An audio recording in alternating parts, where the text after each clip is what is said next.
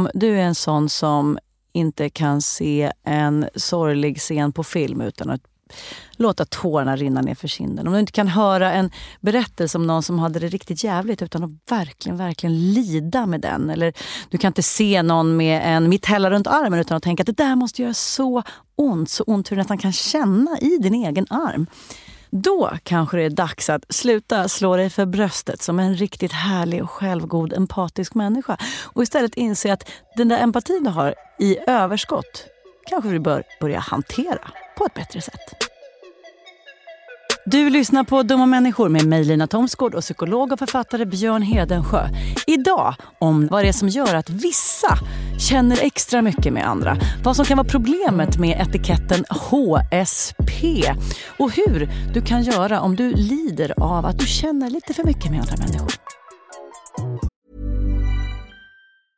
Normally, being a little extra might be a bit much, but not when it comes to healthcare. That's why United Healthcare's Health Protector Guard fixed indemnity insurance plans, underwritten by Golden Rule Insurance Company, supplement your primary plan so you manage out of pocket costs. Learn more at uh1.com. If you're struggling to lose weight, you've probably heard about weight loss medications like Wigovi or Zepbound, and you might be wondering if they're right for you. Meet PlushCare a leading telehealth provider with doctors who are there for you day and night to partner with you in your weight loss journey. If you qualify, they can safely prescribe you medication from the comfort of your own home. To get started, visit plushcare.com slash weight loss. That's plushcare.com slash weight loss. plushcare.com slash weight loss. Quality sleep is essential. That's why the Sleep Number smart bed is designed for your ever-evolving sleep needs. Need a bed that's firmer or softer on either side? Helps you sleep at a comfortable temperature? Sleep Number smart beds let you individualize your comfort so you sleep better together. JD Power ranks Sleep Number number 1 in customer satisfaction with mattresses purchased in-store. And now save 40% on the Sleep Number limited edition smart bed for a limited time. For JD Power 2023 award information, visit jdpower.com/awards. Only at Sleep Number stores or sleepnumber.com. Dumma människor sponsras av Svenska möten. Och vi har ju pratat om dem och deras tjänster tidigare. Men nu blev det lite aktuellt Björn, för du och jag ska på konferens. Mysigt. Och om du, precis som vi, ska på konferens, vi är ju bara vi två, Ja. men om man är kanske ett större företag som ska fixa allt ifrån ett stort event med logi, mat och aktiviteter och kanske typ show och uppträdanden. Eller bara ett mindre dagmöte på bara några timmar. Ja. Så är Svenska möten den givna partnern att vända sig till för att boka.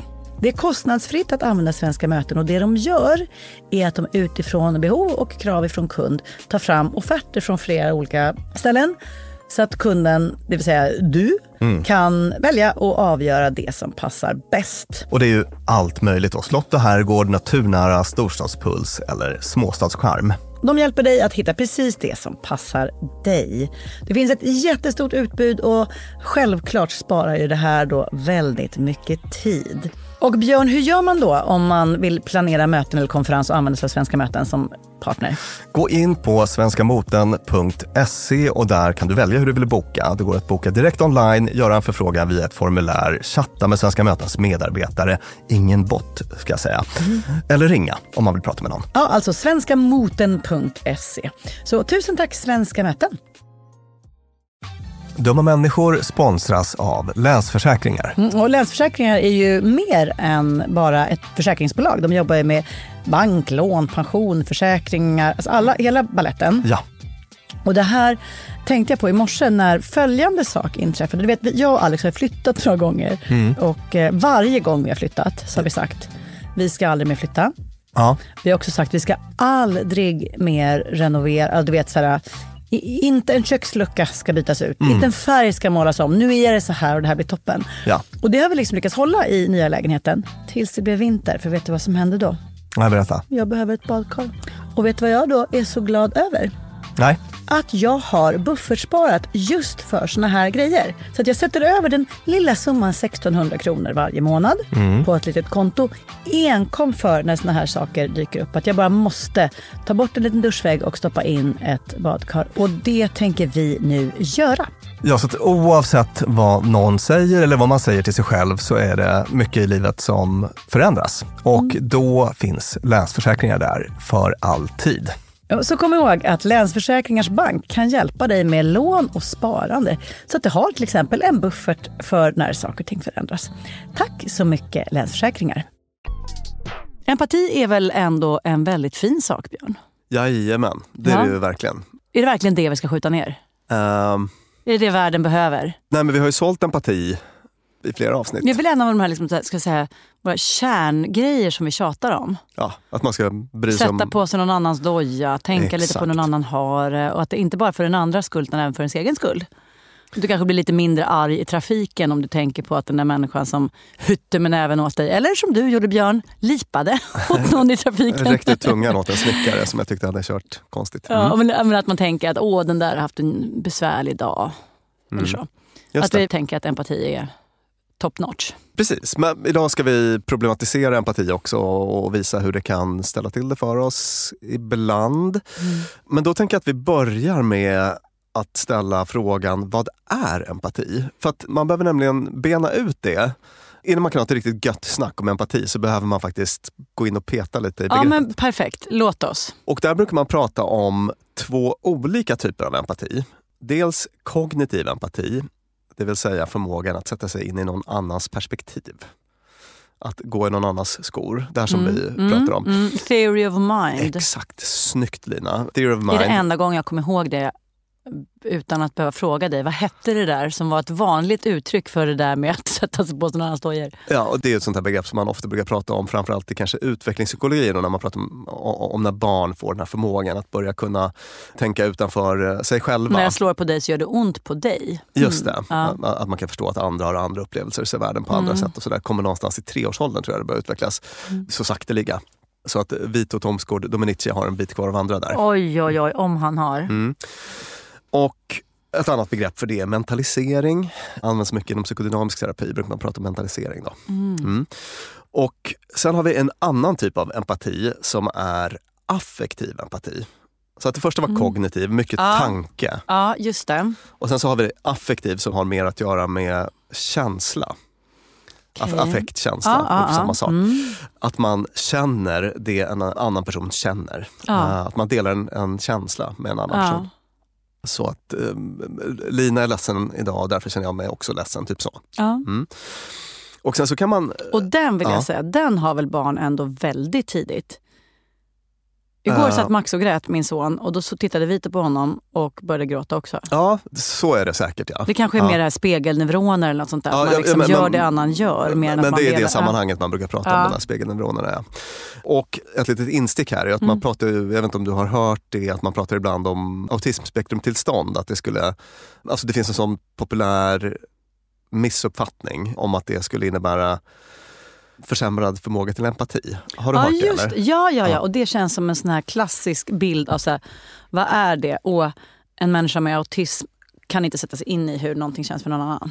Och då tänker jag att det här är ett gyllene tillfälle bara att reda ut den grejen. Ja. Att det man brukar ha svårt med, det som förekommer inom autismspektrumtillstånd Mm. är att man har svårt med det här, äh, den kognitiva biten.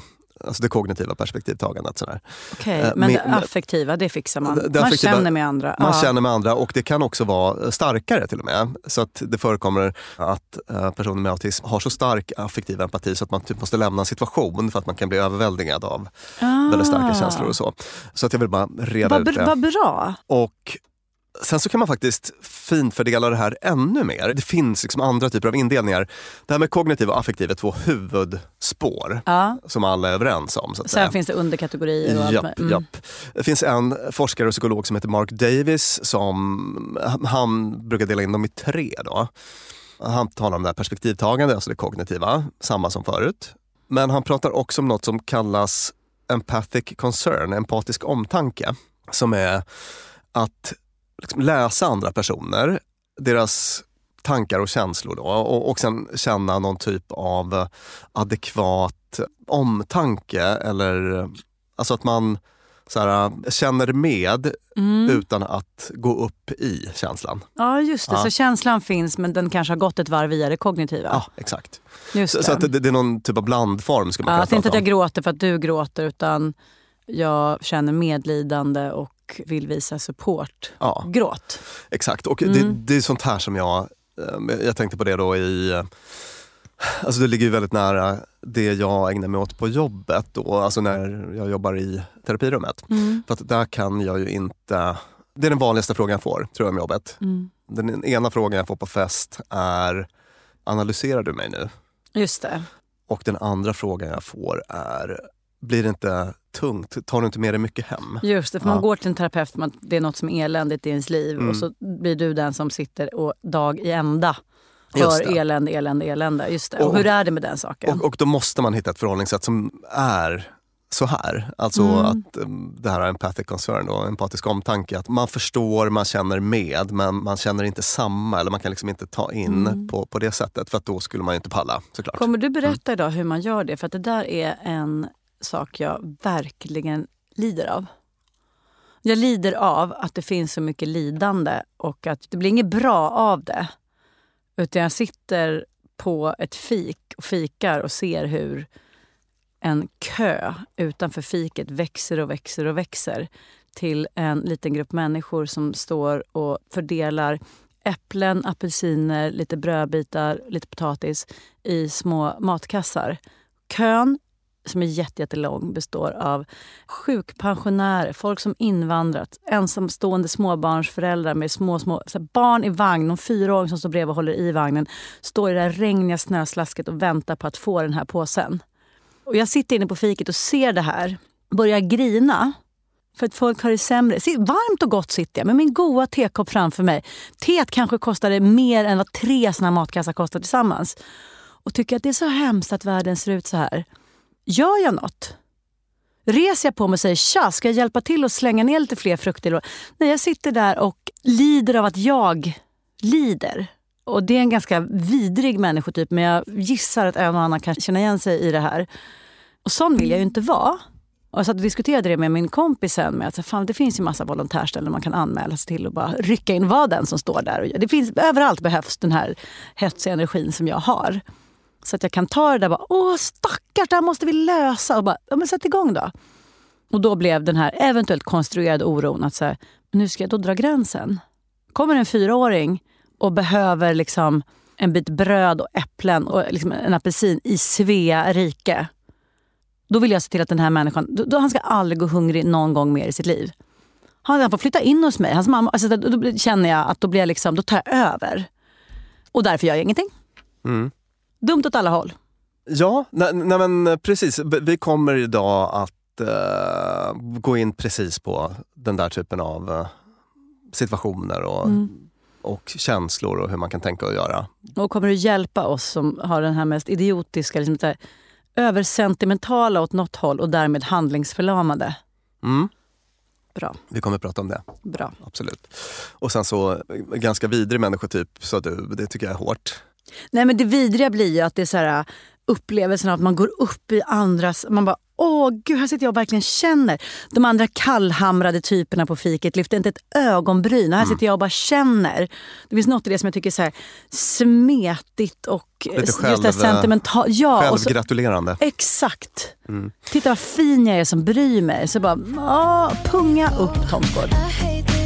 Sensitive all the time. I can't say what's on my mind, even though I always try. I just wanna cry. I'm so sensitive all the time. Feelings keep me up at night. Wonder what it would be like to not be so fucking sensitive. Folk är ju olika med det här.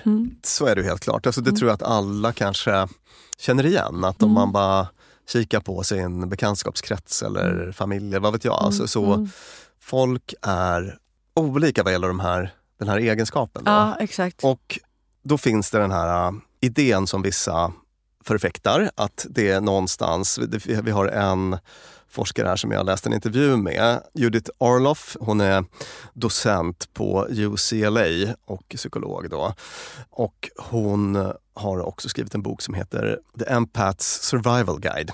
Så hon är väldigt intresserad av just den här gruppen då som är hyperempatiska brukar man prata om. Ja. Jätteroliga memes finns på detta tema. Just det. Och jag undrar om inte hon pratar om ungefär en av fem som ligger där. Och hon citerar någon studie som hon menar tyder på att de här mer empatiskt lagda personerna faktiskt också känner mer. Alltså de har ett mer utvecklat... Uh, ja men hör på det här. Uh, den studien gick till så att folk fick titta på en annan grupp som fick någon typ av smärtstimuli, jag tror det var hetta på något vis.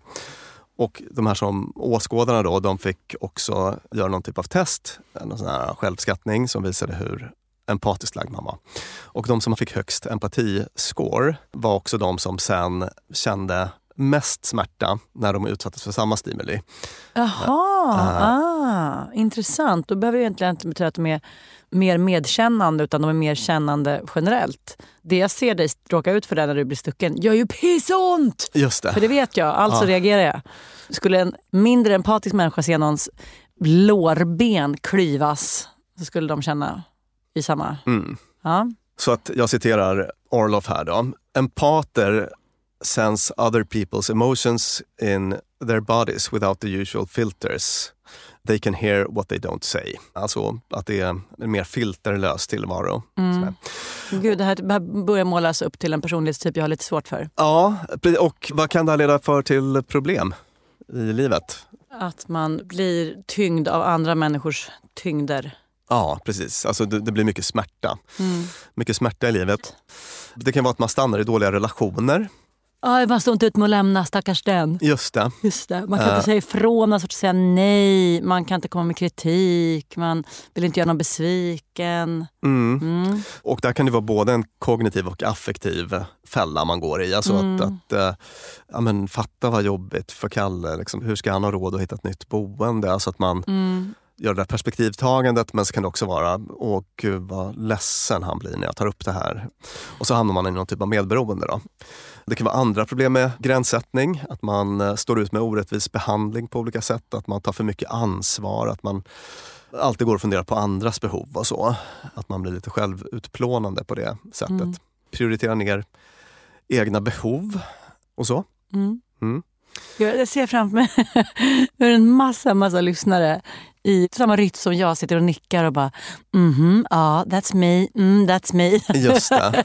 Det är vi- vissa här saker du säger som man, så här, man gillar lite extra mycket när någon bara, allt det här klingar så himla mycket så här, lite för snäll. Ja. Och man bara, åh gud det är verkligen jag. Mm. Där har mitt Jag kommer för mycket i tid för jag vill inte göra någon ledsen. Det finns något väldigt självförhärligande i att påstå sig vara lite så här, nästan skadligt, nästan självutplånande empatisk. Ja, Och just hudlös och inkännande. Precis, och det är precis den lilla problematiseringen jag tänkte vi ska ägna en stund åt nu. Mm. Låt mig börja med att säga så här då, innan vi går ut på den minerade marken. Ja. Att det här kan verkligen vara en grej. Mm. Alltså det, det kan verkligen vara en grej. Eh, så att jag vill inte ogiltigt förklara den känslan hos eh, folk som har den, att jag är överempatisk. Alltså, jag har stött på det, Mm. så att säga. Med det sagt så finns ju då en, en risk att man använder det här för att det kan vara att man har riktiga problem som man behöver deala med Mm. och det här blir ett socialt accepterat sätt att etikettera det problemet. Mm. Vilket skulle ett sånt problem kunna vara då, menar du? Mm. Det här med det hyperempatiska Mm. är nära kopplat till många olika typer av psykiatrisk problematik. Mm. Och låt oss börja i ändan HSP. Ja, välkomna tillbaka. Vi ska prata om någonting som vi har pratat om flera gånger här på sista tiden faktiskt. Människor som är högkänsliga, som tar in intryck, ljud, dofter på ett sätt som kanske inte alla människor gör. Och det är inte alltid lätt, men det finns också olika sätt att hantera det på.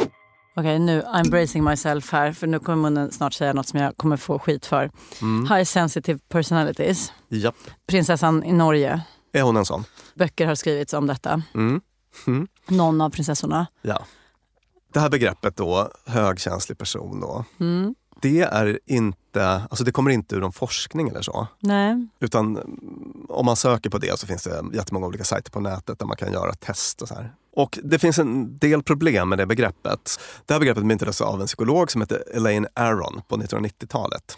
Alltså att hon har så att säga, kommit på det själv Mm. baserat på typ hennes kliniska erfarenhet. Och hon pratade också om den här siffran 20, då, en av fem. Får jag bara säga apropå Ja. när psykologer hittar på saker själva. Sånt har vi tagit upp tidigare i den här podden. Vi har ett avsnitt om flow. Också någon psykolog Ja. som bara, här har vi en grej tror jag. Jag ger det ett namn. Mm. Och sen vikt sitt liv åt att liksom forska på det. Så det, att det inte är ett uttryck som alltid har funnits eller så där, behöver inte i sig vara. Verkligen inte. Men det kanske är det enda positiva jag kommer säga om HSP idag. Fortsätt. Ja, men en av fem av befolkningen är känsligare än andra baserat på egna observationer och så. Mm. Och så kan det ju vara. Men den här indelningen är, är en... man kan säga så här. Ja, Säg att vi har jättemånga människor med jättemånga olika känsligheter. Och så ställer de på en jätte, jättelång rad. ja. Hur du än skär, om du gör ett streck i mitten eller 40 streck så kommer någonstans finnas ett känsligaste gänget. Ja. Och sen valde hon att dela in i fem bitar och säga att den här femtedelen är, Extra. är just det här och får ett helt eget namn. Bara på den femtedelen bara underbart, jag är speciell, här stannar jag. Nej förlåt, nu var jag Ja, eh, raljant. och Mm. vad är det som är problematiskt med den här då, med HSP? Jag kan citera en kollega till mig som heter Jenny Klefberg som Ja. skrev om det här hos Psykologiguiden. Jag tyckte hon hade så himla kloka synpunkter eller tankar. Hon svarade på en fråga från någon så här person som undrade så här, HSP, finns det? Mm. Och vad är bra och dåligt med det och så. För det första är den så, den är så otroligt inexakt. Vad är det och vad är det Ja, inte? va- va- Vad är det och vad är det inte? Ja, och, och där finns det väldigt olika svar.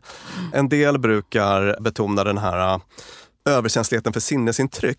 Just det, Ja. min son blir jätterädd för dammsugaren. Han är så HSP. Och det är sånt som jag har stött på också. Så Mm. att allt, så här, färger, ljud, du vet, det, det, det blir bara för mycket. Och jag menar, så kan det absolut vara. Ja. Men är det den här HSP-indelningen som bäst förklarar det eller finns det annat? Mm. Och en annan sån grej då som man brukar ta upp det är det här med att man har svårt att anpassa styrkan på sina känslor. Mm, man blir jättearg för något som inte var så. Eller man, man blir Just jätteledsen. Mm. Så att min HSP yttrar sig i, i Mm. det. Då. Och det är där- jag tänker att anledningen till att många föräldrar bara, åh mitt barn reagerar jätte, jättestarkt när den inte får glass. Man bara, du kan kalla det HSP, du kan också bara kalla det BARN. Mm. Och sen så är det många som tar upp den här exceptionella förmågan att känna av andras stämning och eh, känslolägen och sinnestillstånd. Och då blir det här lite superkraft-varianten. Mm. jag har Eh, träffat några sådana i mitt liv. Ja. Det, det har inte stämt. Och sen så andra då som menar att, att man har väldigt lätt att ta åt sig av andras negativa kommentarer. Jag är väldigt man blir lätt känslig. knäckt, liksom, man blir känslig. Ja, lätt knäckt. ja. Sådär. Och alla de här sakerna är ju sånt som vi redan behandlar då Mm. på olika sätt. Eller Mm. det hänger ofta ihop med någon typ av annan diagnos. Då. Alltså om, Mm. o- o- om det är på en nivå att det påverkar livet eller försämrar Mm. livet så finns det ju Alltså till exempel det här med, med överkänslighet för sinnesintryck, Mm. många neuropsykiatriska tillstånd. Mm. Det här med uh, oförmåga att reglera känslor på ett bra sätt. Det- Mm. Det, finns, det är också förknippat med vissa diagnoser. Alltså, Mm. Till exempel ADHD eller, Ja, eller impulskontroll generellt ju. Impulskontroll. Ja. generellt. Ja. Eller borderline eh, personlighetssyndrom. Då. Alltså det här Mm. um, APES som det heter. Det här personlighetssyndromet som innebär att man har eh, väldigt tvära kast i sina känslotillstånd. Mm. Det blir känslostormar och uh, jämte det då så har man mycket sån här uh, självtröstande beteenden och så har man någon slags ihållande känsla av tomhet. Mm. Sådär, att Mm. man, man är ett rö för vinden Mm. eh, känslomässigt. Man bara åker runt i massa starka känslostormar. Så. Och sen så precis som du är inne på, att mycket av det här Alltså det är något som vi också alla är med om, att vi har lite problem med impulskontrollen och dras med i shopping eh, eller eh, sexuellt riskbeteende eller Mm. dricka för mycket. Mm. Man behöver inte ens ha en diagnos för det. Eller man har en period där man sover lite och då blir man extra lynnig. Eller liksom, Ja. och, alltså jag tänker mig om, om man säger, om jag går tillbaka till det här barnet, om förälder som säger så här, min son är HSP. Så bara, är det inte mer effektivt Mm. att säga till exempel så här, min son har så himla svårt för kritik, han blir så ledsen. Eller, min son gillar verkligen inte höga ljud. Eller, min son blir så himla ledsen när andra är ledsna. Ja. Då går det ju faktiskt att, att säga vad det är man menar. Det finns någonting i användandet också som skapar... Alltså att man har valt det här begreppet som klumpar ihop saker som inte egentligen hänger ihop med varandra. Nej. blir så flummigt. Och så finns det också något i det som jag tycker, som generellt med vissa lite modeord inom, som så här, är inne där i psykisk ohälsa men som blir till modeord där liksom minsta lilla kallar man för trauma. Att vara känslig, vilket man är i olika grad. Ja, din son är förmodligen extra känslig. Men att använda ett sånt modeord, då blir det lite status. Och det blir något man vill slänga sig med i olika forum och nästan elda på. För att det är dessutom, om vi har ett sånt där begrepp som, sä- säg att du har ett barn som är känslig för kritik. Och så läser du in att den förmodligen också är känslig för ljus. Vi kan inte ha på dammsugaren när han är hemma för han blir så... Alltså, här, att man börjar liksom skapa beteenden Ja. för att skydda från... Så, som, så här, skapa problem som inte finns. Nej. Precis, och, och jag tycker du säger jättebra Och att jag säger, saker. att jag säger affekt och nästan lite nej, det är för Jag har liksom sett det här på nära håll och jag tycker att det är inte bra. Nej. Låt mig citera Jenny Klippberg som Mm. säger jättebra saker på det här temat. Då. En grej som jag tyckte att du snuddade vid här då, och som hon tar upp också, det är att det som brukar anges som tecken på högkänslighet är väldigt allmängiltiga personlighetsdrag och upplevelser som nästan alla kan känna igen sig i, i alla fall under perioder av livet. Vem kan inte från och till tycka att det känns jobbigt med alla intryck och all information vi måste ta in, att livet är alltför stressigt eller att vi kan bli väldigt berörda av konst eller musik eller sorgliga människoöden. Alltså, om jag är lite bakis, då är jag superhögkänslig. Sådär. Eller om jag har haft en väldigt tuff period på något sätt.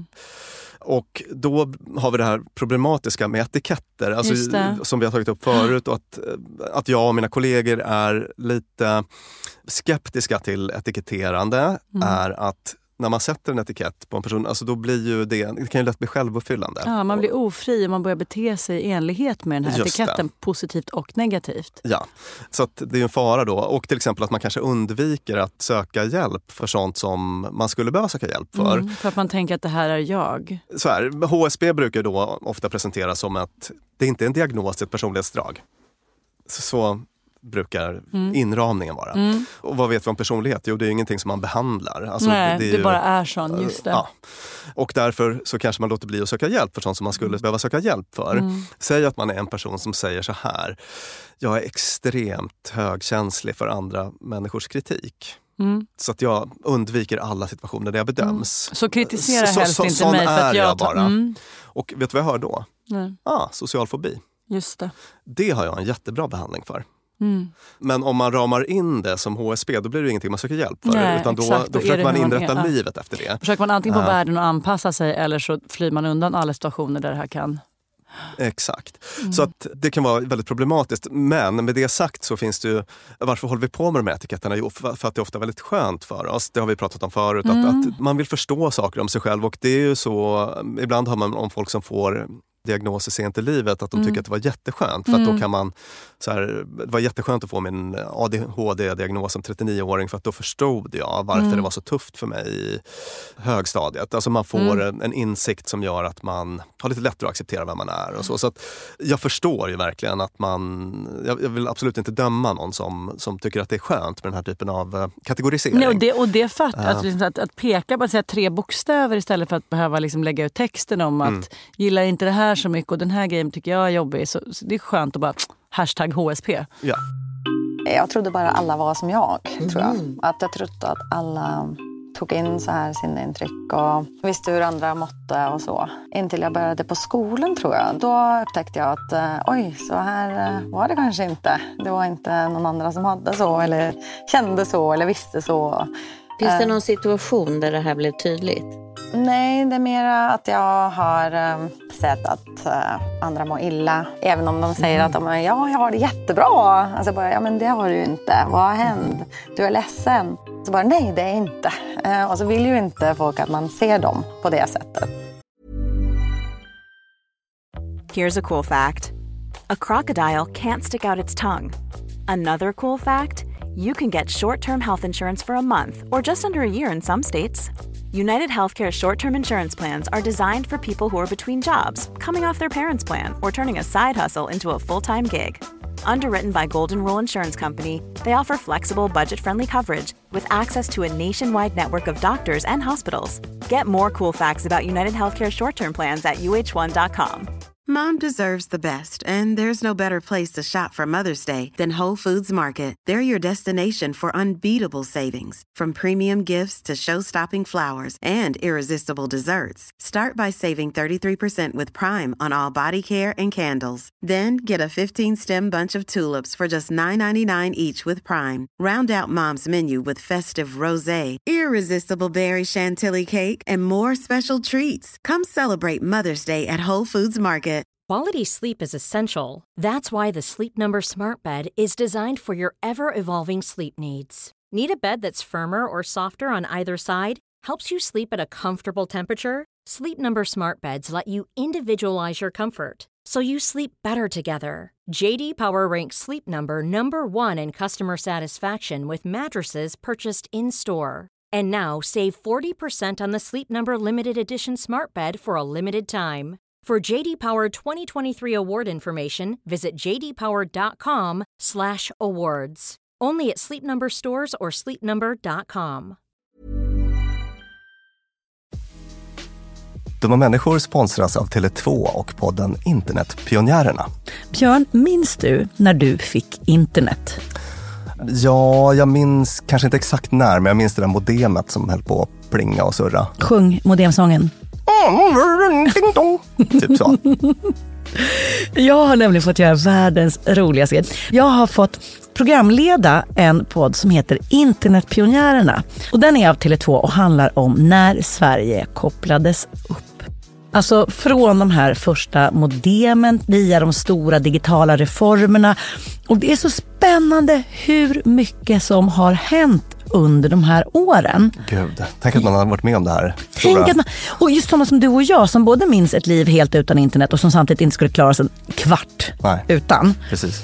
Podden tar avstamp i år 1996 när internet utsågs till årets julklapp. Sen följer vi då den här digitala utvecklingen och användningen av den digitala tekniken via vet, BankID, bloggar, internethumor och alla möjliga roliga människor som intervjuas, till exempel David Sundin, Ebba von Sydow och så vidare. Och den här podden, Internetpionjärerna, om när Sverige kopplades upp, finns ute nu. Rusar till poddspelaren. Ja! Tusen tack Tele2. Dumma människor sponsras av Claritin. Ja, för nu är det ju vår och vårkänslor spirar. Mm. Även jag får, jag har liksom varit ihop med min kille i snart ett decennium och blir vårkänsla. Lite vårrusig. Ja, jag vill, jag vill ut och hålla hand och springa över en sommaräng. Ja. Då kan man tänka att det är synd om dem som inte kan det. Det är rätt många ja. Det är det. Ja. Och det märker man alltid på just våren. För det är då de kommer in på kontoret och när alla andra är så uppspelta över att gatorna är sopade och solen gnistrar så är det liksom bara rinnande ögon, rinnande näsa, det Min kliar. pappa till exempel, pollenallergiker som älskar att påta i trädgården då. Och det vill man ju att han ska kunna göra. Och det är där vårt budskap från Clarityn kommer in i bilden. För det, Clarityn ger vårkänslorna en chans för allergiker. Det är antihistamin vid tillfälliga allergiska besvär, till exempel pollen, pälsdjur eller dammallergi, som ger snabb effekt inom en till tre timmar. Och besvären lindras i hela 24 timmar.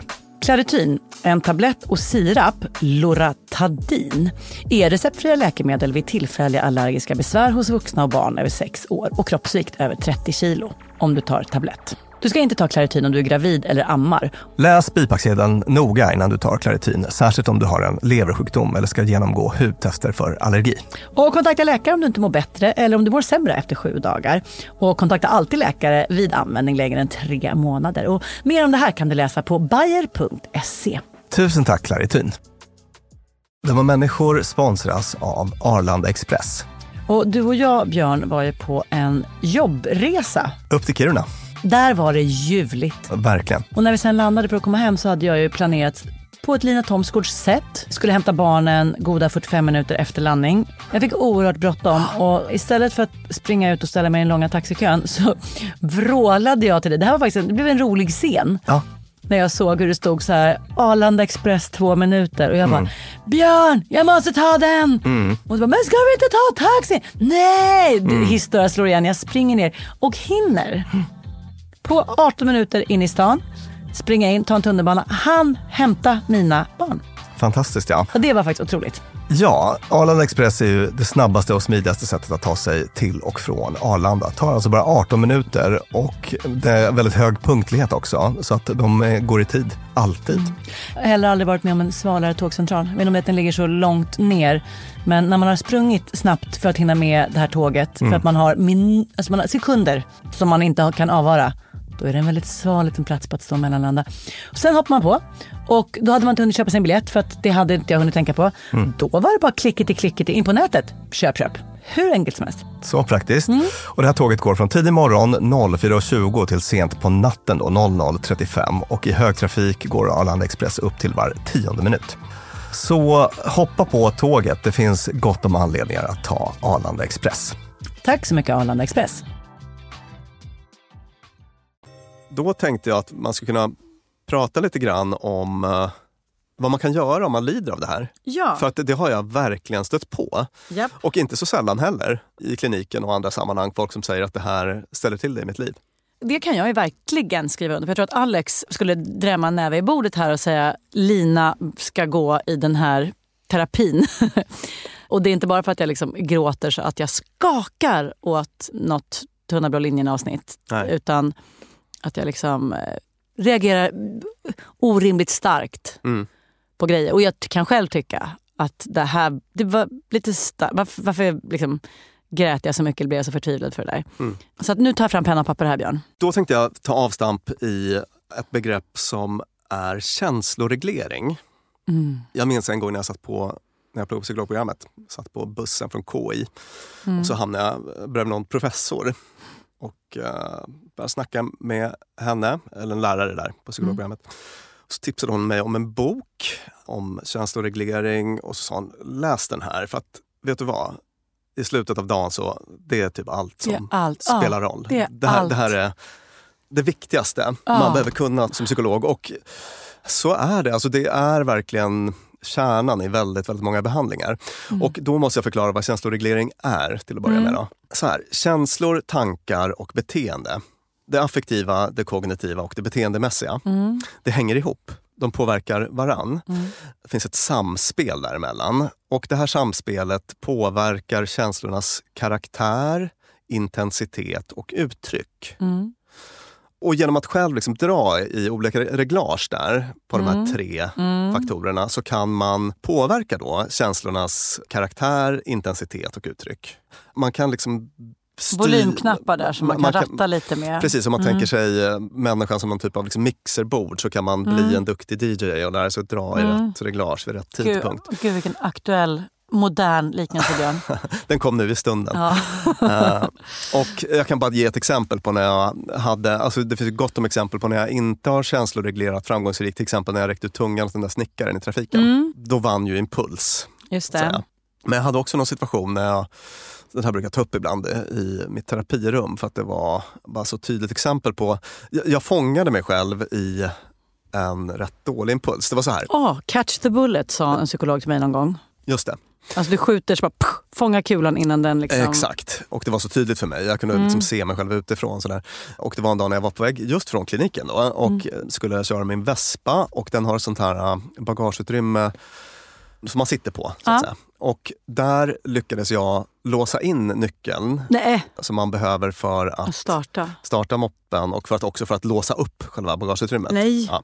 Så att jag kom inte från jobbet Nej, på, vad på, på min Vespa och jag fick omedelbart såna våldsimpulser för, Ah. att, för att jag skulle hämta ett barn från fotbollsträning och ett från eh, typ föris eller skolan. eller vad det Riktig var. körig eftermiddag körig du framför eftermiddag. Ja. Mm.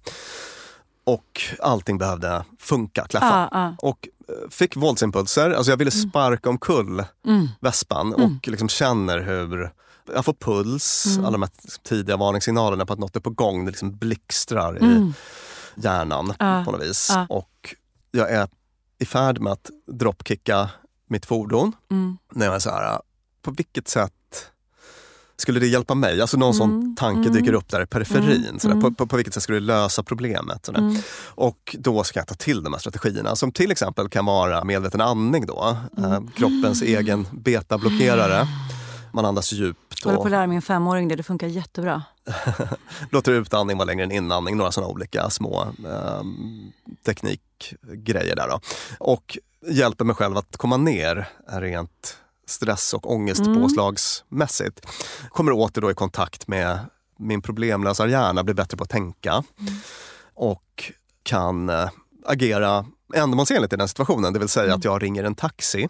Jag vet att jag har en reservnyckel hemma till den här vespan. Så att det, den kan få stå till imorgon eller jag kan åka och hämta den sen på kvällen. Ta en taxi och åka till fotbollsträningen och skolan. Det kostar lite pengar men det löser mitt problem. En liten lärpeng. Ja, Mm. ja. Så att det är så här känsloreglering i praktiken. Då, att inte liksom, I den här situationen är det funkis för mig att vara arg, då kan jag släppa fram det. I den här Mm. situationen är det inte funkis, då, då reglerar jag, då håller jag tillbaka och gör annat. Vet du vad jag gillar med det ordet? Mm. Känsloreglering. Det är att det finns en avväg... Alltså man, får, man vrider ner den ratten, man kan få vrida upp på en annan. Det, det finns något i det där som inte är det andra sättet att se på det du just gjorde. Som jag tror är en av anledningarna till varför vi är sämre på det än vad vi borde vara. Nämligen känslan av bita ihop, lägga band på sig, tona ner. Alltså, du har känslan jättearg, frustrerad, vill sparka. Att inte göra det då blir någonstans icke-autentiskt. Eller liksom hycklande kanske i en annan situation. Att det, blir, liksom- det, här blir, det blir en oäkta, ett oäkta utfall när känslan är på ett visst sätt. Och det har jag stött på, både från barn och vuxna. Att, så här, att inte få agera på känslan fullkomligt ofiltrerat, oavsett om det blir dåligt för andra eller inte. Det är någonstans att kväva sin person eller sin liksom... Eh, och, och därför tycker jag om Jag känsloregleringen. älskar det du säger nu. Mm. Du uttrycker det jättefint. Liksom att det finns en sån tanke om att det äkta är det som är impulsivt. Eh, Exakt. Exakt. Och allt annat. Allt som är att ens sätta sig ner och ta fem andetag Ja. är att manipulera det autentiska. Ja. Och att skapa ett annat jag som inte är genuint. Nej. Och om det här andra jaget blir uppskattat av dig så är det egentligen inte mitt riktiga jag du gillar. Du gillar den här falska personen som andades fem gånger. Eller liksom, Just det. och jag ser det där som... liksom... Eh, Och, Max, min femåring, var rasande häromdagen. Egentligen för att han var hungrig. Han var, ra- han var så och skrek. Och jag är så arg. Men är du arg på mig? Nej, jag är inte arg på dig. Jag är bara så arg. Så jag sa, okej nu ska vi ta några andetag här. För det här, det här blir inte bra. Du bara står och skriker. Och så började han. Och sen mitt i, när vi har tagit kanske tre andetag, så är han så här. Men nu slutar jag ju vara arg. ja, då får inte han vara sitt autentiska jag. Ja, exakt. Och det där är ju, om man kan se på känsloreglering som att inte behöva gå ifrån sitt autentiska jag, Mm. utan som ett verktyg Ja. att bli och göra Mm. det man vill vara och göra. 100 procent. 100 procent. För vad är mest jag? Den här liksom explosionsilskan som jag har just nu, som jag vet kommer vara helt borta om fyra minuter. Och om fyra minuter kommer jag ångra mig för att jag har sparkat ner min vespa. Eller så där. Vad är jag? Vad är fint och ädelt och riktigt och jag och något jag bara ska säga vara stolt över att jag gjorde? Eller förmågan att se mig själv med kärlek även om fyra minuter och att, att här, agera utifrån vem jag vill vara. Varför är det så fel? Liksom? Mm. Och bara ett litet tillägg där. att Känsloreglering behöver inte handla om att man till exempel ska hålla tillbaka ilska. Ibland kan ju bra känsloreglering vara att reglera upp sin Ja, ilska. det, det, är min, det, det är Ah. den jag behöver aktivt jobba med. Ja, att, att, att Skruva upp den volymen Ja. för då kommer det bli lite mindre Sätta gränser. passivt aggressivt eller- beteende. Och Ja. det kommer vara, mm. Exakt, så att eh, det handlar inte om att hålla tillbaka utan det handlar om att reglera, dra upp och ner Mm. på reglagen på ett ändamålsenligt sätt. Då, Så att man kan leva värderingsstyrt egentligen. Mm. Det är det man vill åt. Och det här är ju något då som hyperempater behöver jobba med. Mm. Eller kan ta hjälp av. Olika känsloregleringsstrategier. För en gissning är att tanke, känsla, beteende kan bli som en vild uppåtsnurrande spiral av en känsla. Japp. Tanken är jag är stressad och orolig. Beteendet blir börjar ränna runt. Ja. Känslan blir mer stressad och orolig. Och så bara bzzz, Och så går man hela tiden och inbillar sig att det är autentiskt det här som sker. Det här är mitt riktiga jag. Mm. Ja. När det i själva verket bara är resultatet av Och- och tre olika liksom, Ja, precis. Och det här för mig in på punkt nummer ett. fråga. Mm. Den här listan är inte en lista över hur du slutar vara en väldigt empatisk person utan det handlar om hur du hanterar det faktumet Ja. att du är det. Bra, då kör vi punkt nummer ett. Att känsloreglera genom att öva på fokusskifte. Du pratade här om att man eh, bara spinner iväg någon typ av Mm. känslospiral. Och ett sätt att se det, det är att man, den här personen väljer att väldigt aktivt uppmärksamma känslan. Just det. Alltså man blir hyperuppmärksam på den här känslan man har Mm. och eh, då spinner det iväg bara.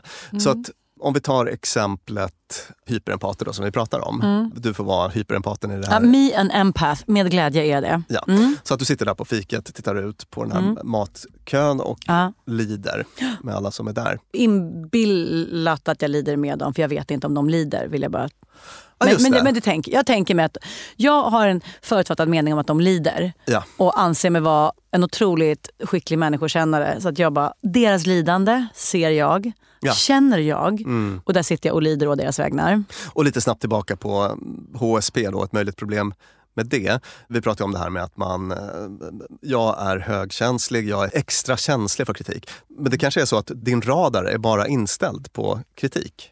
Alltså det kanske finns jättemycket ja. Mm. positiva signaler där ute som inte du ser. För att du är så aktivt uppmärksam på allt som skulle kunna antyda att någonting är problematiskt med det Mm. du gör, säger, tänker, känner. Det vill säga eh, egentligen en ganska vanlig så social fobi-profil då, att man är väldigt uppmärksam på allt negativt i omgivningen. Mm. Eller, eller eh, perfektionisten Visst. som är jätteuppmärksam på 100%. kritik för att det är ett sånt otroligt nederlag. Liksom. Japp. Mm. Så att det här med förmågan till riktad uppmärksamhet då, det, det, det Mm. är eh, otroligt viktigt. Så vad, så vad gör jag? Jag sitter på fiket och bara lider Just det, med dem. just det, det var det och så ska jag ja. flytta fokus. Och då kanske du liksom fastnar i något sån här, åh gud vad det är jobbigt. Mycket elände. Barn, mycket fattiga elände barn. Överallt Ja. finns de. De får inte plats hemma hos mig. Och så kanske du också, det är lite kognitivt då, men så kanske du också fastnar i känslan, åh gud vad det här gör ont. Mm. Gud vad det här gör ont. Och så blir det lite som en så här hälsoångest, då man kanske sitter och känner efter om man har magcancer Ja, eller man någonting. får det. Man, Mm. man är väldigt uppmärksam på hur det känns i magen. På samma sätt är det otroligt, du bara stannar upp i den här känslan, du plockar fram någon typ av metaforisk lupp Ja, och sätter dig och bara, exakt hur känns det nu? ja, och så bara sväljer jag och bara, ah, det var en klump i halsen. Det var det, jag Ja. vet. Och så blir det lite självförstärkande. Mm. Och om man då är en person som har tränat upp sin uppmärksamhetsmuskel och nu kanske Genom du anar vart vi är på väg. Ja, alltså man kan göra det här på olika sätt. Man kan göra det här supersekulärt. Alltså man Mm. kan öva på, det finns otroligt oflummiga övningar i fokusskifte som är så här, äh, nu sitter du och lyssnar på ljud inne i rummet i 30 sekunder och nu sitter du och lyssnar Mm. på ljud från gatan i 30 sekunder. Nu ska du så här känna in dina hjärtslag i 30 sekunder. Nu ska du lyssna ute i korridoren i 30 sekunder. alltså, Man, man får bara öva på att flytta Mm, Ja. sin uppmärksamhet. Och sen så har vi guidade meditationer och allt Mm. Vi har, det finns en, också en super uh, oflummig svensk eh, metod som kallas tillämpad avslappning som Mm. man kan hitta på Youtube och sådär. Som också är en övning i det här egentligen kan man säga. Jag skulle säga att den första grejen är ju att komma på att det är den övningen jag behöver göra nu. Ja. Och att vilja göra den. För när man sitter där och snyftar och lider med en annan människa så kan det ju finnas ett visst mått av njutning i det också. Precis, alla beteenden har en funktion. Alltså, Mm. exakt, jag tänker mig när du sitter där på fiket känner du dig säkert på någon nivå lite duktig. Ja, duktig och god och precis så. Men Ja. säg att jag bara, äh, duktig och god men också, vad, vad trams. nu blir jag helt på dystert humör när jag skulle på pepparkarr och någon kommer och fikar. Så istället, så, jag vill inte må så här. Nej, Då ska jag komma på att äh, just då kan jag flytta fokus. Ja. Det vill jag. just det. Och då bara, mm, teet jag dricker. Ja, precis. Och det- Varmt. Det, här är Skål. Mm. Du frågade mig någon gång vad har hjälpt dig mest i ditt privata liv att bli psykolog? Ja, men Är det typ kanske det här med aktiv uppmärksamhet? Att liksom aktivt flytta uppmärksamhet från okej, nu märker jag att jag håller på att mentalt grotta ner mig i den här skiten. Att då kunna bara, jupp, nu ska jag typ vara med närvarande med barnen eller Ja. närvarande i fotbollsmatchen. En av de vanligaste saker jag säger till mina klienter är sluta ha så stor respekt för dina tankar. Eller sluta ha så stor respekt för dina känslor. Kan Vad få- tycker du man ska ha respekt för sitt beteende? Alltså, Enligt den judiska... Ja, lite. Ja. Nej, men, att du ska ha respekt för dina värderingar. Uh, Ja, just det. Vem du vill vara. Agera V- som den du vill vara, inte som du Just det, känner. Precis. Så att det där som far genom huvudet nu, det, det kan få vara. Det är okej, Mm. men, men du behöver inte ta fram luppen och gå upp i det. Om det inte är så att säga i, i linje med det du vill Ja, det. Mm. tänka på eller agera som, då, då kan du stanna upp i det.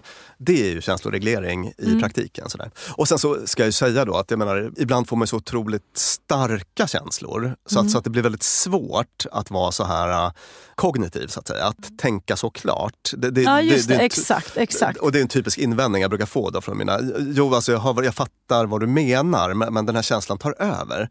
Och då brukar jag säga att eh, jag hör vad du säger men det här är någonting man tränar upp. Alltså det, det är en sån här känsloregleringsmuskel som det kommer bli lättare över tid. Mm, mm. Ja. Har jag berättat för dig om den där middagen jag åt en gång när min pappa blev sjuk? Nej. Jag var hemma hos min dåvarande pojkvän John och så skulle bjuda något jätteflott gäng på middag. Hon kanske jobbade på FN. Det var liksom ett gäng jag var lite uppspelt. Och mitt när vi höll på att förbereda det här så fick jag ett telefonsamtal om att det inte var något bra med min pappa. Och jag blev jätteledsen. Och det här är liksom, har varit så jättelänge. Det var ingenting nytt, ingenting jag kan göra någonting åt. Men jag blev helt knäckt och vi, behöv, jag bara, vi måste genast ställa in middagen. För jag är så ledsen. Och så sa John att varför ska vi göra det? Gästerna är på väg, du har lagat fin mat, de är snart här.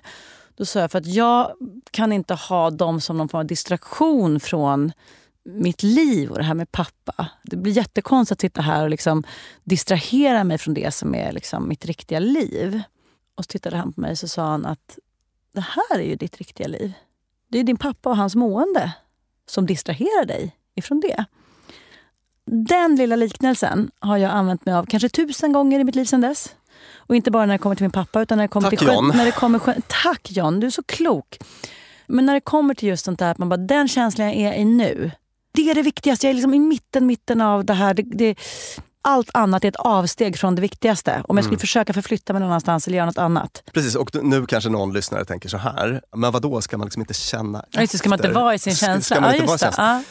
Jo, det ska man ju också vara. Mm. Alltså, återigen, empati är ju fantastiskt. Det är något Mm. jättebra. Det finns ju en anledning till att hyperempati inte är en diagnos i Mm. DSM eller de här diagnosverktygen som vi använder. Och det är att i varje kultur i hela världen så anses empati vara någonting gott. Man kan inte patologisera det så att Just säga. I, eh, men eh, vi pratar också om ett överskott av empati som ställer till det här så att man behöver bara hitta strategier för det. Mm. Och det är klart att om man har sorg, om man har förlorat någon som Mm. är nära en eller så, ja men då ska man sörja. Det hör till. Så att Ja, säga. Jag tror att i, i Ja. berättelsen om John och middagen så var det bara så att tvångsmässigt så här, För att man borde. Jag föll in i mitt gamla vanliga Mm. medberoende sorg och han bara, vänta nu här. Maten ska vara på bordet, gästerna kommer. Så hade vi värld, en jättebra, jättebra kväll. Och jag fick lära mig att flytta fokus och Mm. det mådde jag jättebra.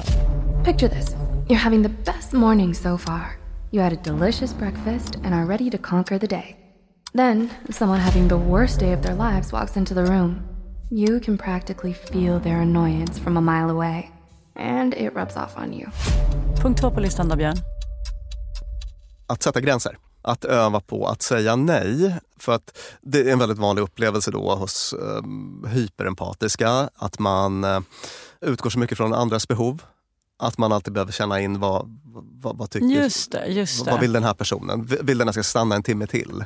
Jag gör det för säkerhets skull. Alltså att man dräneras för att man hela tiden eh, har sånt fokus på andras behov. Men för att citera Orloff här, Julia Orloff, så säger hon “Remember that no is a complete sentence”. Mm, just det, just det. Att ehm, säga nej är fullt tillräckligt och det ju, kan vara svårt att säga nej. Vi har ju gjort det egna, vi har gjort en egen fredagsfråga om så att tacka nej-träning och så. Men att faktiskt börja öva på att säga nej och upptäcka att jorden fortsätter rotera. Två tillägg där som har hjälpt mig jättemycket. Det är att om, om man märker, vilket man ofta gör, man har massa barn runt omkring sig. Det är alltid andras behov som man ska tillfredsställa. Så glömmer man bort sina egna behov. Det här vet, tramset med syrgasmasken, den egna syrgasmasken först. Alltså, jag måste först ha koll på mina behov innan jag på riktigt kan tillfredsställa andras. Ja. För annars tappas de bort och då börjar jag läsa av andras behov fel. Det blir, liksom, det blir, bara, det blir ingen ordning. Ja. Så att om jag först vet att jag vill sova, så kan jag sen se att de här behöver det här. Okej, då hjälper jag det med det och sen kan jag sova. Alltså att det liksom går att strukturera då. Och sen att, i, i vill jag tipsa lyssnarna om vårt avsnitt om genomskinlighetsillusionen. För att oavsett hur mycket du tänker att du liksom läser av och tillfredsställer andras behov så är det förmodligen inte det du gör. Nej, För du just det. vet inte vad de behöver och vill. Nej. Så det är dessutom att elda för kråkor på något vis. Yes. Punkt nummer tre på listan. Hyperempaten behöver vara extra noga med att sätta sina tankar på rättegång. Det blir lätt så att man, eh, eller upplevelsen kan vara ibland, att man har lite svårt att veta var man själv börjar och slutar Mm, och var andra mm. börjar och slutar. Att man flyter ihop lite med vad tycker jag, vad vill jag? Sådär. och ibland utifrån tycker jag att man kan se det också. Eh, Har du haft någon kompis någon gång som har hamnat i någon ny relation och som helt plötsligt med övertygelse börjar uttrycka helt nya åsikter? Mm, just det. Mm. Och om man är i den situationen så behöver man kanske bara fundera lite grann. Vänta nu, är det verkligen jag som vill det här? Men är, är det, hur, hur hänger det ihop? med- För det tycker jag låter mer så jag-svagt. Liksom. Men det är hyperkänsligt för att man bara suger åt sig och överväldigas av någon annans... Perspektiv. Alltså, Ja, man, man, går Mm. så upp i andras perspektiv att Ja. man kanske glömmer bort sitt eget. Så att då kan man fundera på så här, okej, så att jag uttryckte igår med entusiasm att jag vill flytta till Skåne. Mm. Men hur såg Varför du... tittar du på mig när du säger det här Björn? Ja, just det, du vill ju det. Ja. Ja. Nej, men att man, eh, så för må, var det verkligen så innan jag träffade Jessica? Mm. Nej, då ville jag ju flytta till Norrbotten ju. Mm. Och det har jag velat i tio år. Mm, Så det. att det här kanske inte riktigt kommer från mig. Mm. Alltså att man kan Krocktesta lite sina... kro- krocktesta sina tankar.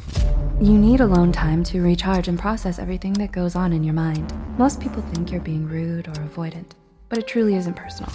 Punkt fyra då?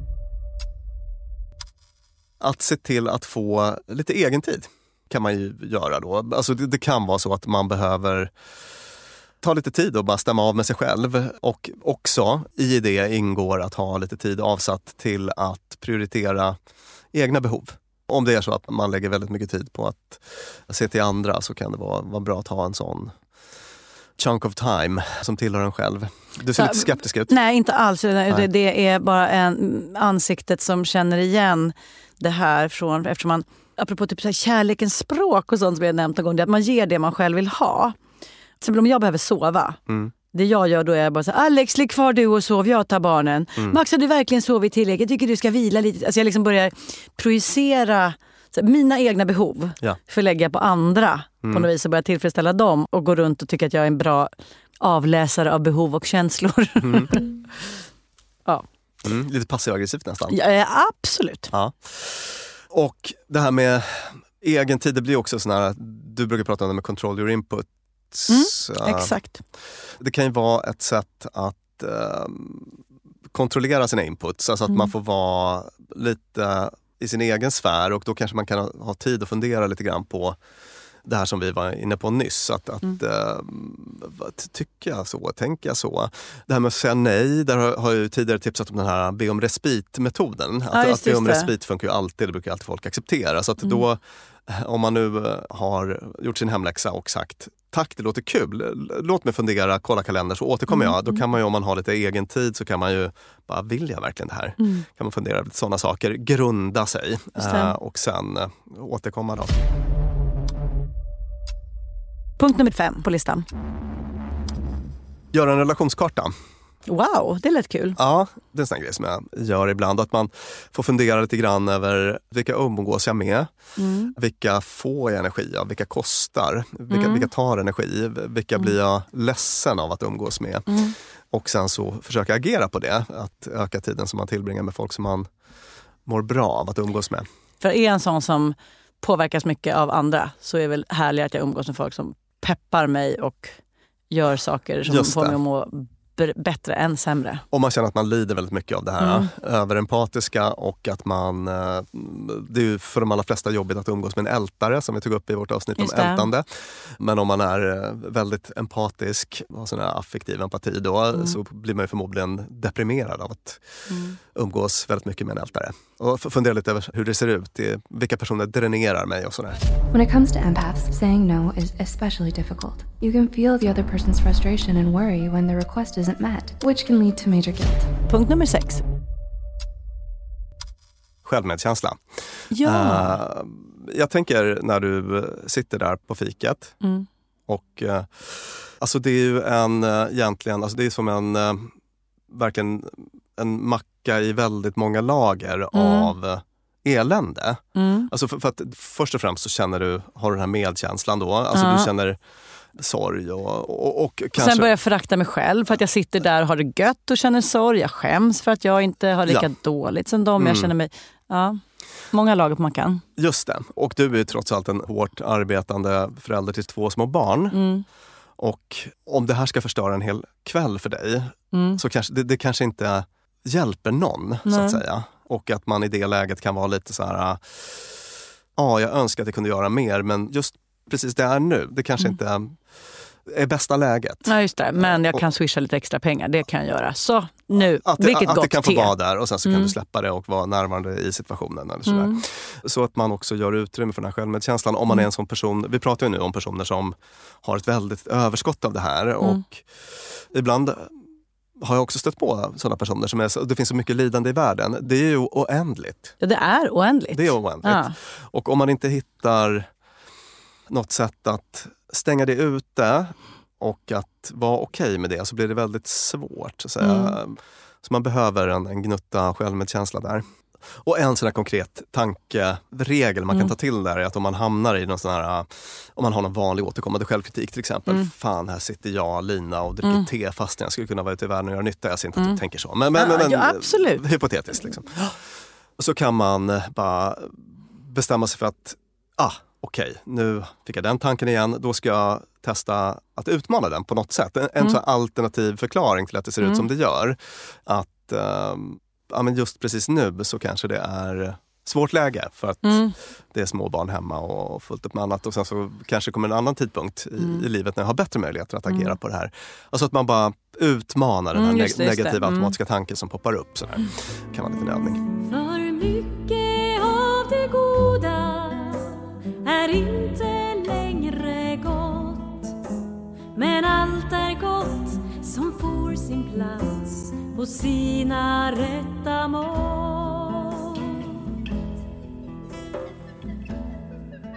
Med dessa ord så tackar vi för idag. Vi har en liten hälsning också till alla er som jobbar på företag eller har ansvar för företag där ni har såna här äh, teamdagar. Och eh, kanske kick-offer eller eh, ska börja året med liksom samla ihop hela arbetsplatsen för inspiration. Sådär. Jag och Björn har ju nu senaste halvåret börjat föreläsa. Vad är det Mm. vi brukar prata om Björn? Vi brukar prata om eh, motivation, eh, samarbete, Stress, stress. feedback. Ja, En massa olika såna här vanligt förekommande problem på arbetsplatser och handgripliga verktyg som man kan använda för att eh, förbättra situationen. Som vi såklart hittar i forskningen. Och vill ni boka oss så går det jättebra och då kan ni kontakta oss på dummamänniskor.gmail.com. och det är skräddarsydda upplägg. Allt från en halvtimme till en hel dag har vi kört. Ja. Tack till dig, Björn Hedensjö. Tack till vår fantastiska producent Clara Wallin och tack till Beppo där vi spelar in vår podd. Hej då! Dumma människor sponsras av IKEA. Om det är något jag lärde mig som inredare av kontor, när jag jobbade inte som inredare av kontor, jag var ett vanlig chef på ett kontor Ja. som behövde inredas, Mhm. så var det hur viktigt det var att den inredningen vi hade, stolar, bord, skärmar, allt sånt, var flexibelt. Ja, Vi började som två personer, vi blev åtta personer, ibland var vi tolv personer. Mm. Så vi behövde både bli fler, vi behövde stuva om och folk har ibland, lite olika behov. ibland behöver man vara avskärmad och ibland inte. Exakt. Och det här är någonting som IKEA kommer att hjälpa oss med, med den nya kontorsserien som är både flexibel och smart inredning och den heter Mittzon. Zon med Z, Mittzon. Och Mittzon består av höj och sänkbara skrivbord, akustikskärmar, fällbara bord och växtväggar på hjul. Så det är enkelt att skapa trivsamma arbetsytor med plats för både möten och eget fokus. Och det är framförallt enkelt att skapa de här flexibla ytorna. Alltså att man kan förändra och anpassa efter aktiviteter och nya arbetssätt. En sån här grej är ju det här med hybridarbete. Du vet att man jobbar lite hemifrån, lite fysiskt på arbetsplatsen. Just det. det ställer ju verkligen helt nya krav på det fysiska kontorets roll. Man behöver en helt ny flexibilitet och bekvämlighet. Och det här är ju varför IKEA grundades i Älmhult 1943 för att skapa en bättre vardag för de många människorna. Så upptäck Mittzon och mer om detta kan du läsa på ikea.se företag. Tusen tack IKEA! Here's a cool fact a crocodile can't stick out its tongue. Another cool fact you can get short term health insurance for a month or just under a year in some states. United Healthcare short term insurance plans are designed for people who are between jobs, coming off their parents' plan, or turning a side hustle into a full time gig. Underwritten by Golden Rule Insurance Company, they offer flexible, budget friendly coverage with access to a nationwide network of doctors and hospitals. Get more cool facts about United Healthcare short term plans at uh1.com. Planning for your next trip? Elevate your travel style with Quince. Quince has all the jet setting essentials you'll want for your next getaway, like European linen, premium luggage options, buttery soft Italian leather bags, and so much more. And is all priced at 50 to 80% less than similar brands. Plus, Quince only works with factories that use safe and ethical manufacturing practices. Pack your bags with high-quality essentials you'll be wearing for vacations to come with Quince. Go to quince.com/pack for free shipping and 365-day returns. Mom deserves the best, and there's no better place to shop for Mother's Day than Whole Foods Market. They're your destination for unbeatable savings, from premium gifts to show-stopping flowers and irresistible desserts. Start by saving 33% with Prime on all body care and candles. Then get a 15-stem bunch of tulips for just $9.99 each with Prime. Round out Mom's menu with festive rosé, irresistible berry chantilly cake, and more special treats. Come celebrate Mother's Day at Whole Foods Market.